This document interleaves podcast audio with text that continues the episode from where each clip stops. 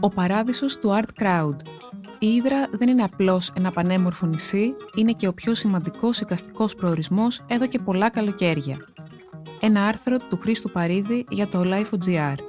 Για να μας ακούτε, ακολουθήστε τη σειρά ηχητικά άρθρα στα Apple Podcast, στο Spotify και στα Google Podcast. Εκφώνηση Μαρία Δρουκοπούλου.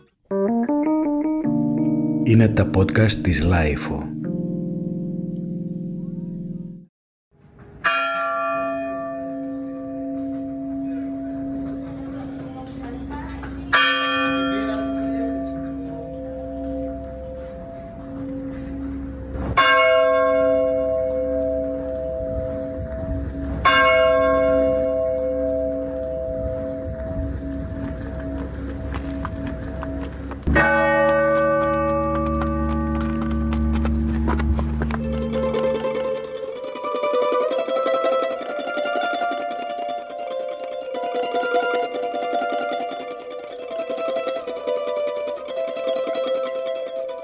Όταν ξέσπασε η Επανάσταση, η Ήδρα αποτελούσε έναν από τους πλουσιότερους τόπους του ελλαδικού χώρου.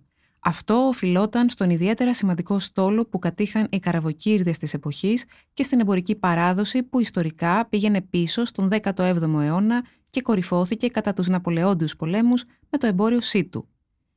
Η ευμάρεια του νησιού μετριόταν σε καράβια και χρυσό και αυτό το μαρτυρούν τα εξαιρετικά αρχοντικά που ξεχωρίζουν μέχρι σήμερα στο άνυδρο και άγρια ομορφιά τοπίο όπου απαγορεύεται η χρήση οποιοδήποτε μηχανοκίνητου μέσου.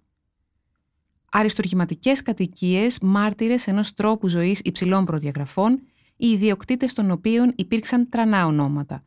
Μιαούλης, Κουντουριώτης, Βούλγαρης, Τομπάζης, Σαχτούρης, Κριεζής, Τσαμαδός, Σαχίνης, Γκίκας και άλλοι. Κάποιοι από αυτούς έπαιξαν σημαντικό ρόλο στην πολιτική ζωή της Ελλάδας, ενώ η αστική τάξη του νησιού γενικότερα έφερε από νωρίς τα ήθη της κεντρικής Ευρώπης σε αυτήν τη μικρή γωνιά της Μεσογείου. Και αν κάποια στιγμή ήρθε η κρίση και οι δόξες αποτέλεσαν παρελθόν, τα πιάνα με ουρά και οι σάλες μαθήματος χορού απέμειναν να αποδεικνύουν ότι κάποτε ο τόπος είχε αγγίξει τα επίπεδα ευημερίας της ευρωπαϊκής αριστοκρατίας. Ωστόσο, η εξέλιξη της ναυτιλίας και η ανάπτυξη της Ήμης και του Πειραιά σταδιακά άφησαν πίσω την Ήδρα, με αποτέλεσμα το νησί να περάσει εποχές τόσο μεγάλης ανέχειας ώστε μέρος του πληθυσμού αναγκάστηκε να μεταναστεύσει. I loved your face, I loved your hair, your t-shirts and your evening wear. As for the world, the job, the war, I ditched them all to love you more. And now you're gone, now you're gone, as if there ever was a you who broke the heart and made it new. Who's moving on? Who's kidding who?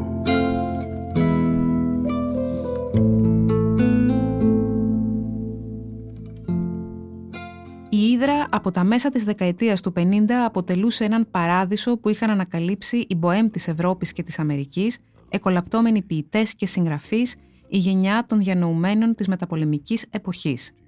Ανάμεσα σε αυτούς ήταν και ο σπουδαίος τραγουδοποιός Λέοναρτ Κοέν που την έκανε γνωστή σε κάποιους κύκλους.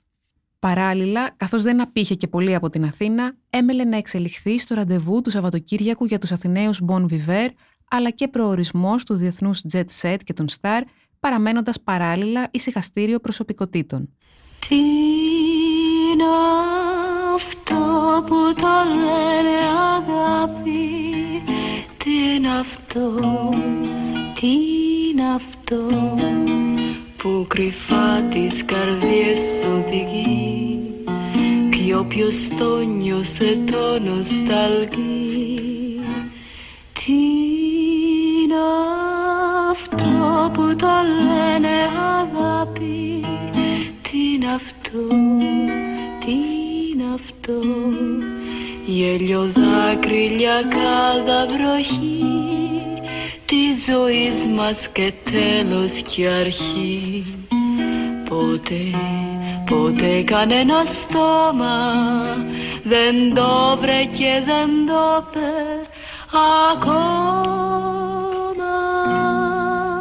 Ο ζωγράφος Περικλής Βυζάντιος, σύζυγος της Εφροσύνης Κουμπουρδί που καταγόταν από την οικογένεια Κουντουριώτη, ήταν εκείνος που το 1936 δημιούργησε το παράρτημα της Σχολής Καλών Τεχνών στην Ήδρα, το οποίο διεύθυνε από το 1939 σχεδόν μέχρι το τέλος της ζωής του. Στεγάστηκε στο τετραόροφο αρχοντικό του Ναβάρχου Εμμανουήλ Τομπάζη, της παλιάς ναυτικής οικογένειας που διακρίθηκε στην Επανάσταση, κοντά στο άγαλμα του Κουντουριώτη, ένα ιδιαίτερο οίκημα με στοιχεία Ιταλικής αρχιτεκτονικής του 1800. Παραμένει στο ίδιο κτίριο, όπου εκτίθενται πίνακες με ιστορικά θέματα, θαλασσογραφίες και πορτρέτα. Ο στόχος ήταν να φιλοξενεί φοιτητές της σχολής που θα μπορούσαν να περνάνε εκεί ένα σύντομο διάστημα τους καλοκαιρινούς μήνες, δημιουργώντας. Από την εποχή της ίδρυσής του έχουν περάσει πολλές γενιές Ελλήνων και ξένων καλλιτεχνών, λέγεται δε ότι φιλοξένησε μέχρι και τον Σαγκάλ. Θα μπορούσε επίσης να πει κανείς ότι ανέπτυξε την ιδέα του artist in residence προτού γίνει θεσμός. Ο Βυζάντιος λάτρεψε την Ήδρα και την αποτύπωσε σε μια σειρά έργων που έγιναν την 20 ετία 1951 με 1971. Μετά τον θάνατό του, η κόρη του Μαριλένα Λιακοπούλου τα δόρισε στο μόνιμο εκθετήριο που υπάρχει στο κατόι του αρχοντικού Λαζάρου Κουντουριώτη, στο Εθνικό Ιστορικό Μουσείο. Μαζί με αυτά εκτίθενται και έργα του αδελφού της Ντίκου Βυζάντιου, γιου του καλλιτέχνη, που έζησε και εργάστηκε κυρίως στο Παρίσι. Ένας άλλος σημαντικός καλλιτέχνης, ο οποίος γεννήθηκε και πέρασε τα παιδικά του χρόνια στην Ήδρα, είναι ο Παναγιώτης Τέτσης. Η ζωγραφική του είναι άκρος επηρεασμένη από το νησί, το οποίο έχει καταγράψει σε κάθε δυνατή εκδοχή.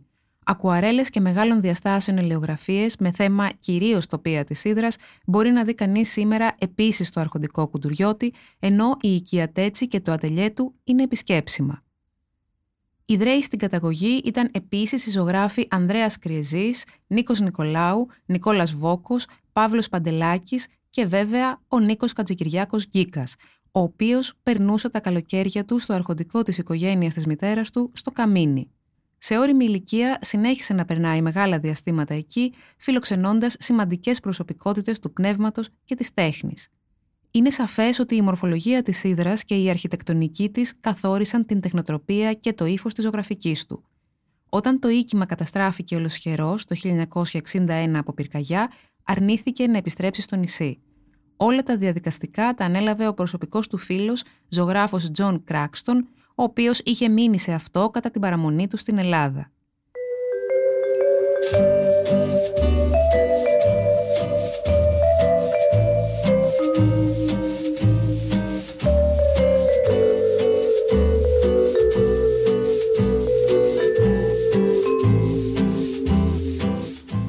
Μεγάλη παράδοση ενός τόπου, του οποίου η αισθητική προστατεύτηκε και όλα τα σπίτια θεωρούνται διατηρητέα, παραμένει το μεγάλο θέλγητρο για διεθνείς και Έλληνες επισκέπτες. Οι κοσμοπολίτες έμελε να μετατρέψουν σταδιακά την Ήδρα στον απόλυτο οικαστικό προορισμό του ελληνικού καλοκαιριού. Τις τελευταίες δεκαετίες σημαντική σε αυτό ήταν η συμβολή της Πολύν Καρπίδας, συλλέκτριας και δημιουργού του Hydra Workshop.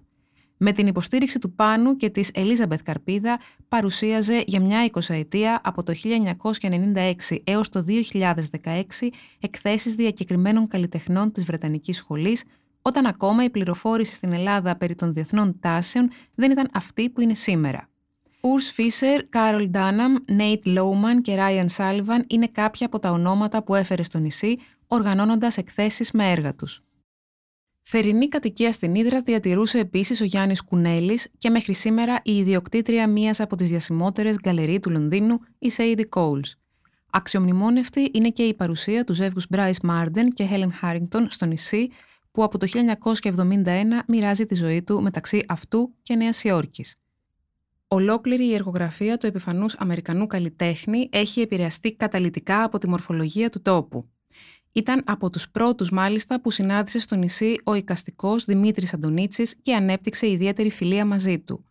Ο ίδιος κάποια στιγμή αποφάσισε να δημιουργήσει εκεί μια διεθνή πλατφόρμα σύγχρονης τέχνης, το Hydra School Project, που ξεκίνησε το 1999 και σήμερα αποτελεί έναν από τους σημαντικότερους θεσμούς οικαστικής έκφρασης της χώρας – στην πρώτη του έκθεση συμμετείχαν καλλιτέχνες που είχαν πάρει μέρος σε διεθνείς μπιενάλε, ενώ στόχος του ήταν να συμμετέχουν και Έλληνες. Αυτό που ήθελε κυρίως ήταν ο καλλιτέχνης να μην επαναλαμβάνεται, αλλά κάθε φορά να προτείνει κάτι εντελώς νέο. Μετά από 23 χρόνια συνεχούς δραστηριότητας, ο θεσμός έχει αποκτήσει διεθνή φήμη, όλο και μεγαλύτερες προσωπικότητες της διεθνούς οικαστικής σκηνής καταφθάνουν στην Ήδρα για τις εκθέσεις του. Μάλιστα, οι New York Times του αφιέρωσαν ένα άρθρο.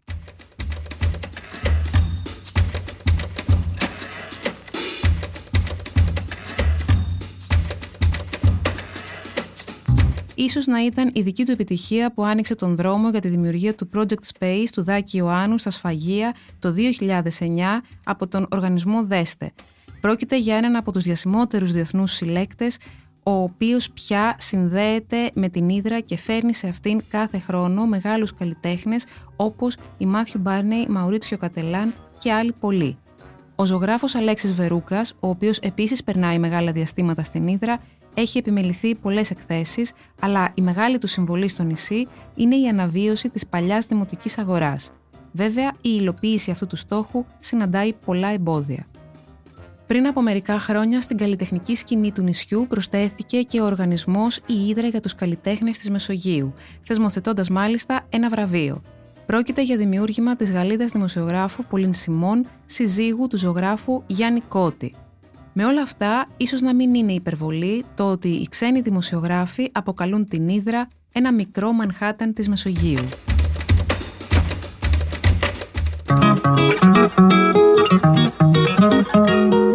Ήταν ένα άρθρο του Χρήστου Παρίδη για το Life.gr.